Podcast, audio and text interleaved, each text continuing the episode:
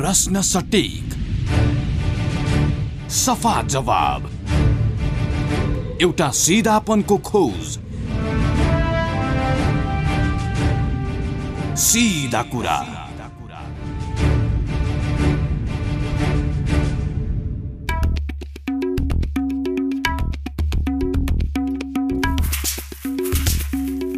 नमस्कार कार्यक्रम सिधा कुरामा यहाँलाई हार्दिक अभिवादन छ। म विमल थापा। कार्यक्रम सिधा कुरा तपाईँले यतिखेर हाम्रो केन्द्रीय studio capital FM ninety two point four mega हर्चबाट Kathmandu र आसपासका जिल्लामा सुनिरहनु भएको छ भने पूर्वाञ्चलमा radio Sarangi one one point three megahertz Morang अनि पश्चिमाञ्चलमा radio Sarangi ninety three point eight megahertz पोखराबाट पनि हामीलाई एकैपटक सुनिरहनु भएको छ। सँगै हाम्रा वेबसाइटहरू W W W dot CFM on air dot com र W W W dot radio Sarangi dot com मार्फत पनि संसारभर तपाईँले हामीलाई एकैपटक सुन्न सक्नुहुनेछ। कार्यक्रम सिधा कुरामा हामी समसामयिक विषयवस्तुमा सिधा संवाद गर्छौँ र अहिले विशेष त पछिल्लो समय नेपालको राजनीति अहिले फेरि फरक ढङ्गले अगाडि बढिरहेको छ।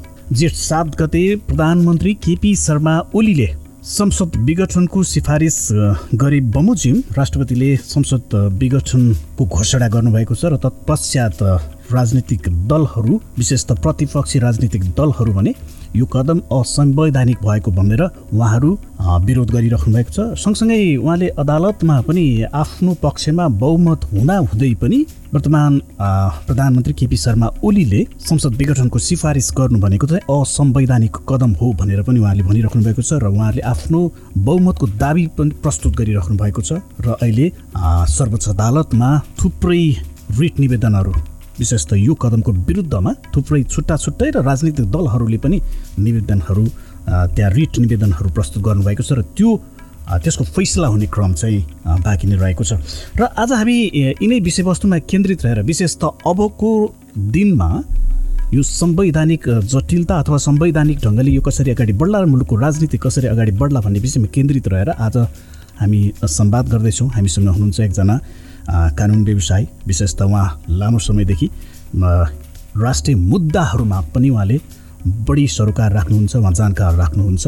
अधिवक्ता कञ्चन कृष्ण नेौपाने हाम्रो सिधा संवादमा हुनुहुन्छ कञ्चनजी यहाँलाई स्वागत छ कार्यक्रममा।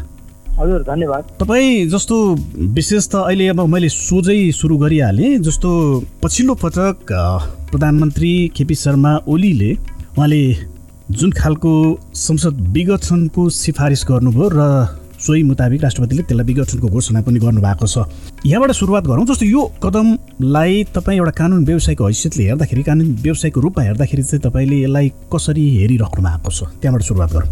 हेर्नु सर्वप्रथम चाहिँ के छ भने प्रधानमन्त्री केपी शर्मा ओलीले चाहिँ एउटा आफ्नो सत्ता जोगाउन नसकेपछि पार्टीभित्रको एउटा झगडाको कारण उहाँले चाहिँ गत पुस पाँच गते जुन संसद विघटन गर्नुभयो त्यो नै एउटा संविधान विपरीतको कदम भयो भनेर म लगायत हामी धेरैले रिट एउटा निवेदन दायर गऱ्यौँ र त्यसमा लामो समयको सुनवाईपछि एउटा सर्वोच्च अदालतले चाहिँ यो एकदम गैर संवैधानिक छ र संसद चाहिँ पुनर्स्थापना भएर सम्पूर्ण सरकार बन्ने प्रक्रिया हरेक विकल्प रहेसम्म संसद विघटन गर्न मिल्दैन भनेर एउटा संवैधानिक रोबाट व्याख्या गरेर फागुन एघारमा जुन फैसला गर्यो त्यसपछि पनि प्रधानमन्त्री केपी शर्मा ओलीले चाहिँ आफ्नो जुन संसद विघटनको कदम सर्वोच्चले उल्टाएपछि उहाँलाई त्यो नराम्रो लागिराखेको थियो र उहाँले विभिन्न एउटा क्रियाकलाप र उहाँले विभिन्न तवरबाट फेरि संसद चाहिँ भङ्ग गर्ने एउटा आशय पनि व्यक्त गर्नुभयो। र विपक्षी गठबन्धनले एउटा संसदीय अङ्कगणितबाट सरकार गठन गर्न नसकिरहेको अवस्थामा उहाँले एउटा जसपाको एउटा ठुलो नेतृत्वलाई आफू अनुकूल दिएर फेरि उहाँले चाहिँ सरकार बन्न नसकिने अवस्था सिर्जना गरेर उहाँ गइराख्नु भएको अवस्थामा पछि फेरि अहिले अस्ति चाहिँ फेरि अठहत्तर जेठ आठ गते पुनः संसद विघटन जो गर्नुभयो अब यो चाहिँ त्यो पुस पाँचकै रूपमा म लिन्छु। यसमा यसमा मैले अलिकति जोडिहालेँ जस्तो पुस पाँचको अवस्था र अहिलेको अवस्थामा खासै त्यस्तो तात्विक भिन्नता चाहिँ देख्नुहुन्छ कि हुँदैन अहिले? अब हेर्नु सर्वप्रथम चाहिँ के छ भन्दा पुस पाँचको विघटन चाहिँ सम्पूर्ण एक दुई तिन चारवटा प्रक्रिया पुरा गरेर सरकार बन्न नसके अवस्थामा संविधानको धारा छयत्तरको सात अनुसार चाहिँ जब पाँच अनुसारको चाहिँ कुनै पनि एउटा सांसदले पनि त्यहाँ चाहिँ सरकार बनाउने दावी प्रस्तुत गर्न सक्छ र त्यो सरकार चाहिँ तिस दिनभित्र विश्वासको मत दिन सकेन भने संविधानको धारा छत्तर सात अनुसार छ महिनाभित्र संसद विघटन गर्ने सिफारिस त्यो प्रधानमन्त्रीले गर्न सक्छ। यहाँ चाहिँ अस्तिको आठ गतिको कदममा चाहिँ के भयो भने उहाँले त्यो प्रक्रिया पुऱ्याएको जस्तो देखाउनु भयो। तथापि हेर्नुहोस् अब एक सय चाहिँ उनान्चासजना सांसदहरूमा चाहिँ विपक्षी गठबन्धन शेरबहादुर देउवालाई प्रधानमन्त्रीको रूपमा चाहिँ एउटा लिएर सांसदको हस्ताक्षर सहित गइरहेको अवस्थामा उहाँले एक सय त्रिपन्नको दावी प्रस्तुत गर्दा पनि उहाँले एउटा दलीय हिसाबमा त्यो दावी प्रस्तुत गर्नुभयो तथापि हामी प्रश्न के देख्छौँ भने उहाँको आफ्नै पार्टीका अधिकांश सांसद चाहिँ शेरबहादुर देउबाको पक्षमा राष्ट्रपति कार्यालयमा सँगै जानुभएको थियो र अहिले अदालतमा पनि जानुभएको छ र जसपाको एउटा तबका त्यो बेला राष्ट्रपति कार्यालय पनि विपक्षी गठबन्धनको शेरबहादुर देउवालाई सपोर्ट गरेर गएको थियो र अहिले अदालतमा पनि गएको भएर प्रधानमन्त्रीको चाहिँ त्यो अ, चाहिँ सरसर्ती हेर्दा चाहिँ स्पष्ट सरकार बनाउने आधार देखिएन तथापि उहाँले चाहिँ एउटा राष्ट्रपतिलाई आफू अनुकूल लामो समयदेखि चाहिँ एउटा राष्ट्रपति जस्तो सम्मानित संस्थालाई पनि एउटा आफू अनुकूल उहाँले चाहिँ एउटा चाहिँ त्यो परिचालित गरे देखाउनु भएको भएर अहिले राष्ट्रपतिले चाहिँ सरकार बनाउने अथवा त्यो संसदीय हस्ताक्षर छानबिन गर्ने भन्दा पनि चाहिँ फेरि हठात जुन पहिलाकै श्रृङ्खलाको रूपमा संसद विघटन गर्नुभयो यो संविधान चाहिँ प्रक्रिया पनि पुगेको छैन। यहाँ छु चाहिँ, यहाँ छु मैले अलिकति जोडिहालेँ। जस्तो तपाईँले यो प्रक्रिया अलिकति क्लियर गरिदिनुहोस् न जस्तो प्रधानमन्त्रीले चाहिँ के भनिराख्नु भएको छ भने अहिलेको संविधानको धारा छयत्तरको उपधारा सात बमोजिम नै राष्ट्रपतिमा चाहिँ उहाँले सिफारिस गर्नुभएको समक्ष सिफारिस गर्नुभएको जस्तो उहाँले चाहिँ दुईको चाहिँ सरकार गठन गर्नुभयो त्यस पछाडि तिनमा प्रक्रिया अल्पमतको सरकारको फेरि उहाँ प्रधानमन्त्री नियुक्त हुनुभयो त्यस पछाडि उहाँले यो यो श्रृङ्खलाबद्ध पाँचसम्म पुग्दाखेरिसम्म उहाँ चाहिँ त्यो श्रृङ्खला नै त्यसलाई तय गर्दै जानुभएको र सातमा चाहिँ गएर मैले यो सिफारिस गरेको हो भन्ने उहाँको दाबी छ। यो तपाईँहरूले यसलाई कानुनसम्म चाहिँ कतिको त्यसलाई तर्क गर्नुहुन्छ यो मान्ने हो कि होइन? सर्वप्रथम चाहिँ हेर्नुहोस् संविधानको चाहिँ एउटा छ्यात्तरले विभिन्न त्यो प्रक्रिया चाहिँ सरकार बन्ने निर्धारण गर्यो र। अस्ति सर्वोच्च अदालतले पनि जुनसुकै तर्फबाट पनि सरकार बन्न सक्छ सरकार बन्ने विकल्प छ भनेसम्म संसद विघटन गर्न पाइँदैन भनेर। जुन फैसला गर्यो र प्रधानमन्त्री केपी शर्मा ओली चाहिँ छत्तर दुई अन्तर्गतको प्रधानमन्त्री हुनुहुन्थ्यो र उहाँमाथि चाहिँ एउटा विश्वासको मत दिन्छु भनेर जब उहाँले विश्वासको मत प्राप्त गर्न सक्नु भएन उहाँ ठुलो दलको हिसाबमा छत्तर तिनको प्रधानमन्त्री बन्नुभयो र छत्तर तिनको प्रधानमन्त्रीले चाहिँ जब विश्वासको मत तिस दिनभित्र लिन सक्दैन अथवा उहाँले राजीनामा चाहिँ दिनु पर्थ्यो। त्यो भएपछि कहाँ जान्छ भन्दा तपाईँको छत्तर चारभित्र तिस दिनभित्र विश्वासको मत दिनुपर्छ र त्यो उहाँले मैले लिन्न भन्नुभयो त्यसमा ठिकै छ उहाँले नलिनु हो भने राजीनामा दिनु पर्थ्यो र छत्तर पाँचको सरकार बन्नलाई चाहिँ कुनै पनि एउटा संसदले चाहिँ म चाहिँ तिस दिनभित्र विश्वासको मत दिन्छु भन्दा दावी प्रस्तुत गर्नु पर्थ्यो त्यसमा एउटा विपक्षी गठबन्धनबाट शेरबहादुर देउवाले दावी प्रस्तुत गर्नुभयो। एउटा स्वयं प्रधानमन्त्री केपी शर्मा ओलीले दावी प्रस्तुत गरे अवस्थामा राष्ट्रपति कार्यालयले चाहिँ छत्तर पाँचको सरकार गठनको लागि चाहिँ एउटा बाटो खोलेर जोसुकैलाई हुँदा पनि अथवा हस्ताक्षर छानबिन गरेर त्यो सरकार बन्ने अवस्था दिनु पर्थ्यो त्यो अवस्था नदिकन प्रधानमन्त्रीको सिफारिसमा राष्ट्रपतिले त्यो प्रतिसभा विघटन गरेपछि हेर्नुहोस् त्यहाँ प्रक्रिया एउटा सिस्टम ल्याप्स भयो। अब छत्तर पाँचको सरकार त्यहाँ मुभ हुन सकेन? अथवा त्यो सरकार मैले पाँचमा जान्नुभन्दा अगाडि मैले त्यो अलिकति चारको कुरा अलिकति क्लियर गर्न खोजिरहेको। म तपाईँसँग विशेष त यो अब कानुनी कुरा पनि भएको हुनाले। यहाँ चाहिँ जस्तो धारा छयत्तरको उपधारा तिन अनुसार प्रधानमन्त्री नियुक्त हुनुहुन्थ्यो होइन? उहाँ चाहिँ अल्पमतको अथवा ठुलो दलको नेताको हैसियतले प्रधानमन्त्री हुनुभयो। त्यस पछाडि चार अनुसार चाहिँ उहाँले विश्वासको मत लिन सक्ने आधार मैले देखिनँ। त्यसैले मैले चाहिँ मार्ग प्रशस्त पनि गरिदिएको छु। भनेर पनि उहाँले भनेको छ। यो संविधानमा त्यो खालको कुरा उल्लेखित छ कि छैन? अब हेर्नु संविधानको धारा सतहत्तरमा के व्यवस्था छ भन्दा प्रधानमन्त्री चाहिँ एउटा विश्वासको मत प्राप्त गर्न नसकेमा प्रधानमन्त्रीको पद जान्छ अथवा बहुमत सांसदले अविश्वासको प्रस्ताव पेश गरेमा जान्छ अथवा प्रधानमन्त्रीले राजीनामा दिनुपर्छ। कि यावत तिन चारवटा त्यो चरण छ अथवा प्रधानमन्त्रीको मृत्यु हुनुपर्छ अथवा प्रधानमन्त्रीले पद छोड्ने अवस्थामा सतहत्तर अन्तर्गत उहाँले कुनै पनि काम गर्नु भएन न उहाँले विश्वासको मत दिनुभयो न राजीनामा दिनुभयो।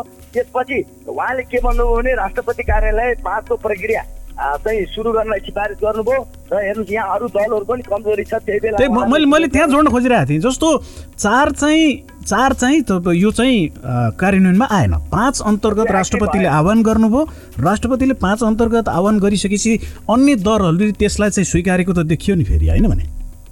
त्यो अन्य दलको पनि त्यसमा त्यही बेला विरोध गर्नु पर्थ्यो किनभने प्रधानमन्त्रीले चाहिँ विश्वासको मत दिन सक्दिनँ भनेर सार्वजनिक रूपमा सार्वजनिक सञ्चार माध्यममा एउटा। उहाँले प्रेस मिट गरेर जब भन्नुभयो त्यो भने त उहाँले राजीनामा दिएर पाँचको सरकारमा उहाँले दाबी प्रस्तुत गर्न सक्नुहुन्थ्यो अथवा पाँचको सरकार जान सक्थ्यो अब यहाँ के. छ भन्दा प्रक्रियागत रूपमा पाँचको सरकार बन्न लागे जस्तो देखियो तर प्रक्रियागत रूपमा यो सरकार चाहिँ छत्तर पाँचमा प्रवेशै गरेन।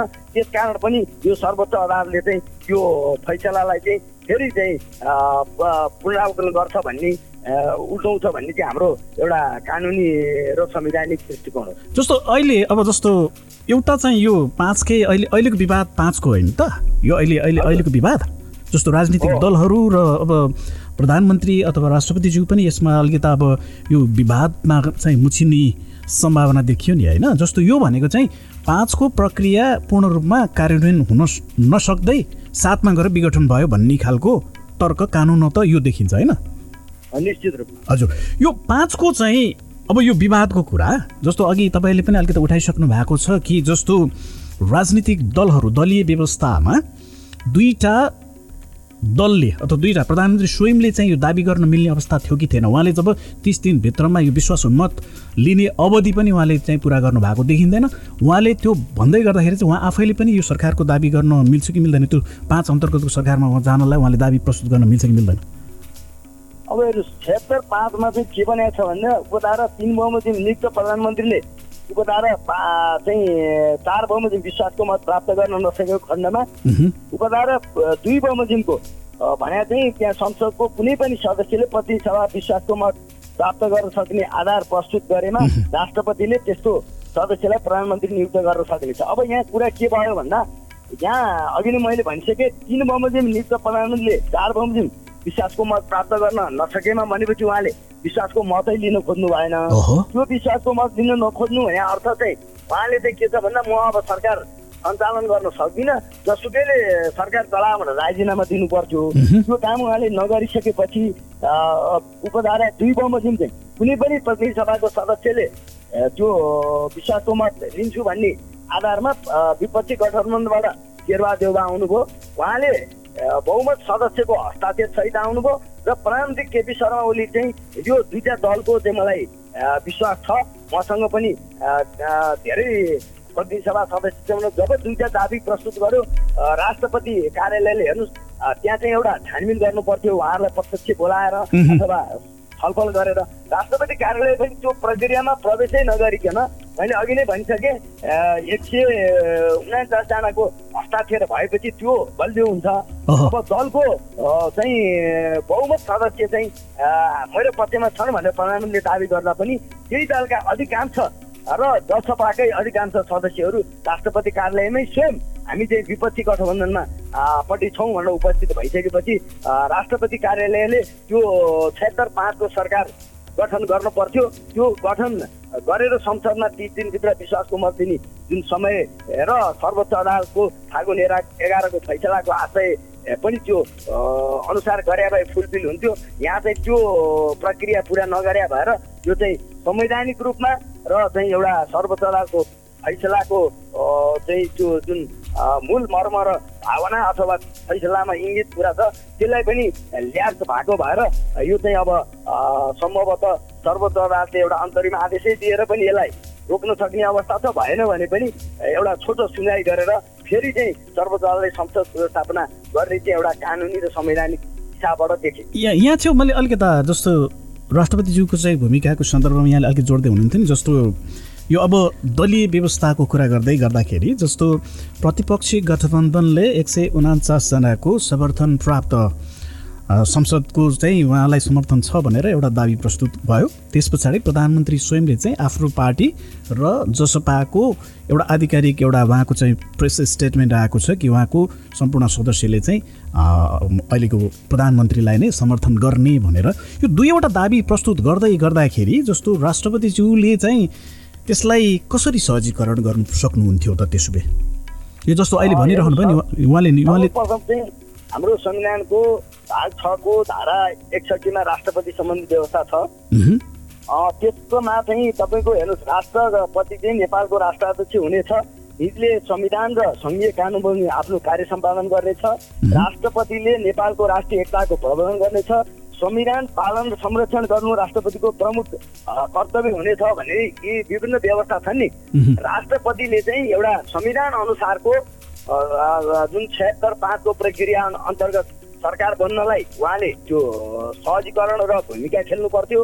र अर्को कुरो चाहिँ राष्ट्रपतिले हेर्नुहोस् एउटा संसद विघटन पुस पाँचमा भएर एउटा चाहिँ राष्ट्रपति कार्यालय लगायत प्रधानमन्त्रीले गरेको कदम सम्मानित सर्वोच्च अदालतले गैर संवैधानिक ठहराइसकेपछि फेरि यस्तै कदम चाल्दा चाहिँ उहाँले चाहिँ एउटा पर्याप्त त्यो फैसलाको अध्ययन गर्नु पर्थ्यो र कानुनी रोबाट उहाँले प्रधानमन्त्रीको सिफारिस रोक्न नसक्दा पनि त्यसमाथि पर्याप्त छलफल गरेर विपक्षीहरूलाई सशरीर दुवै पक्षकोलाई तपाईँहरूको पक्षका सदस्यहरू कसले सरकार बनाउन सक्छ उपस्थित हुनुहोस् भनेर त्यो एउटा राष्ट्रपति कार्यालय त्यहाँ भूमिका खेले भए एउटा निष्पक्ष पनि देखिन्थ्यो। र विपक्षी गठबन्धनमै अहिले सर्वोच्च अदालत जाने आधार रहँदैन थियो।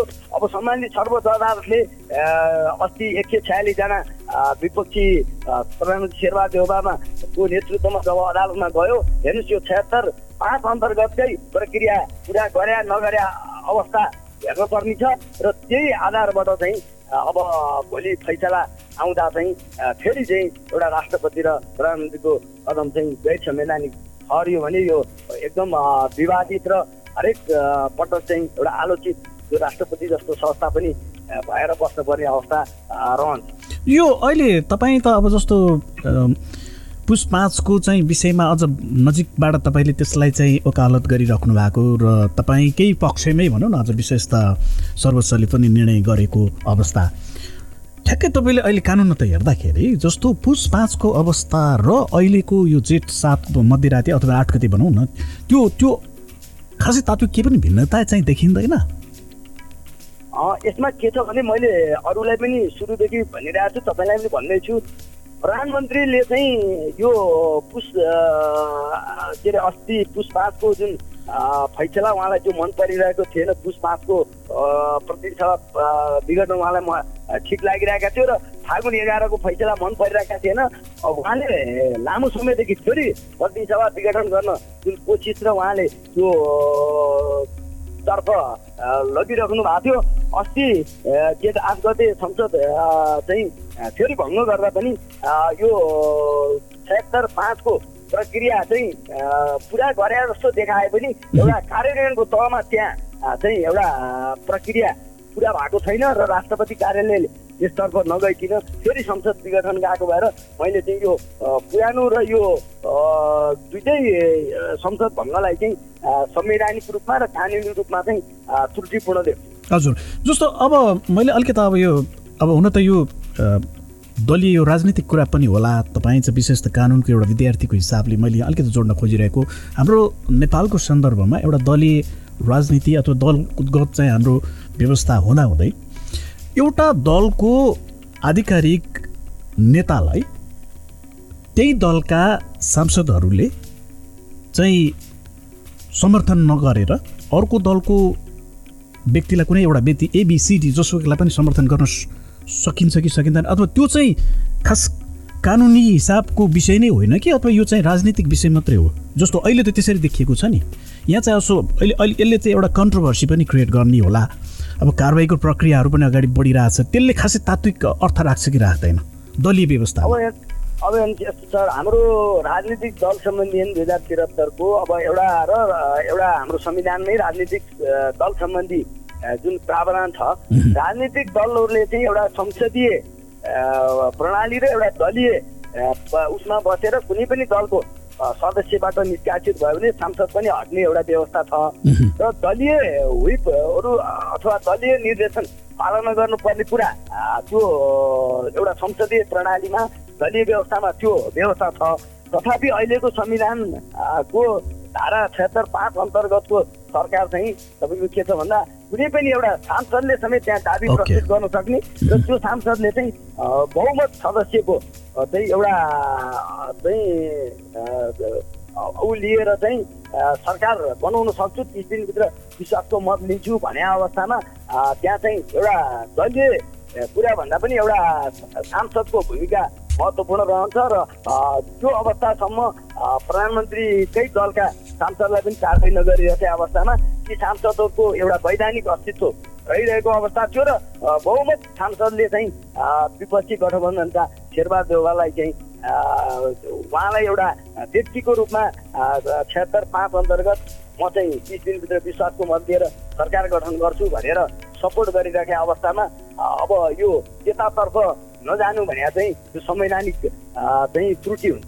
यो दलहरूको जस्तो आफ्नै दलको भन्दा बाहिरको प्रधानमन्त्री खोज्नलाई पनि सांसदहरू इन्डिभिजुअली चाहिँ उहाँहरू स्वायत्त छन्। यो यो धारा पाँच अन्तर्गतको सरकार गठनको लागि। त्यसो भए?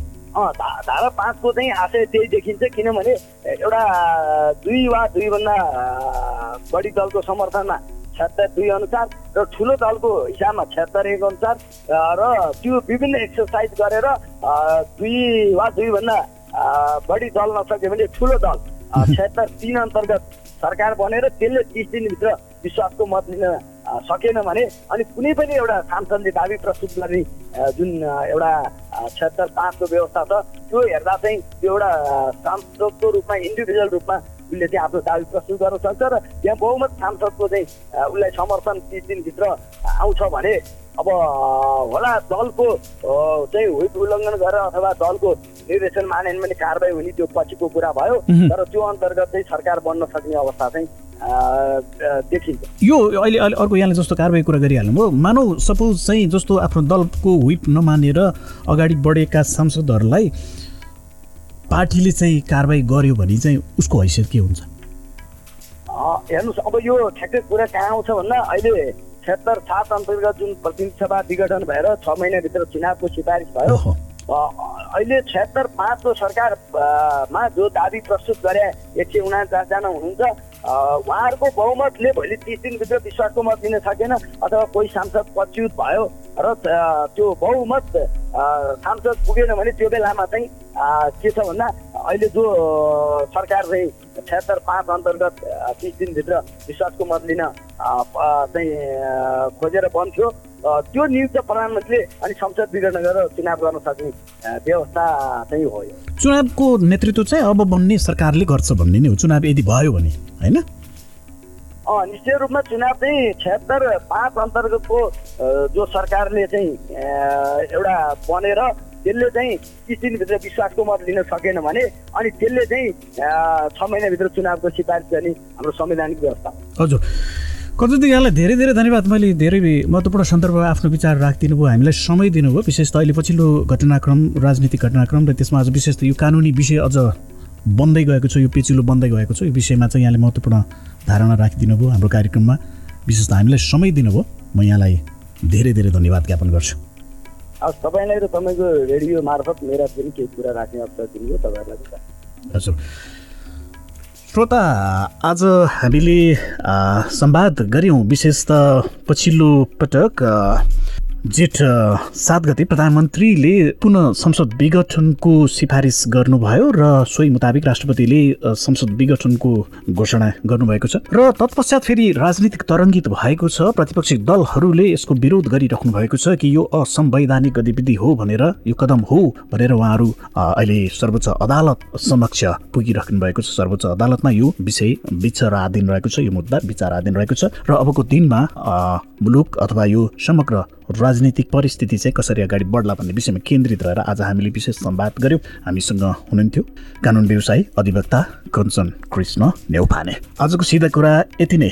सिधा कुरा निर्माण गर्न मलाई विशेष सहयोग गर्नुहुने प्राविधिक मित्र सुरेश भण्डारीसँगै म कार्यक्रम प्रस्तोता विमल थापा पनि बिदा हुन्छु। तपाईँ क्यापिटल एफएम सुन्दै रहनुहोला।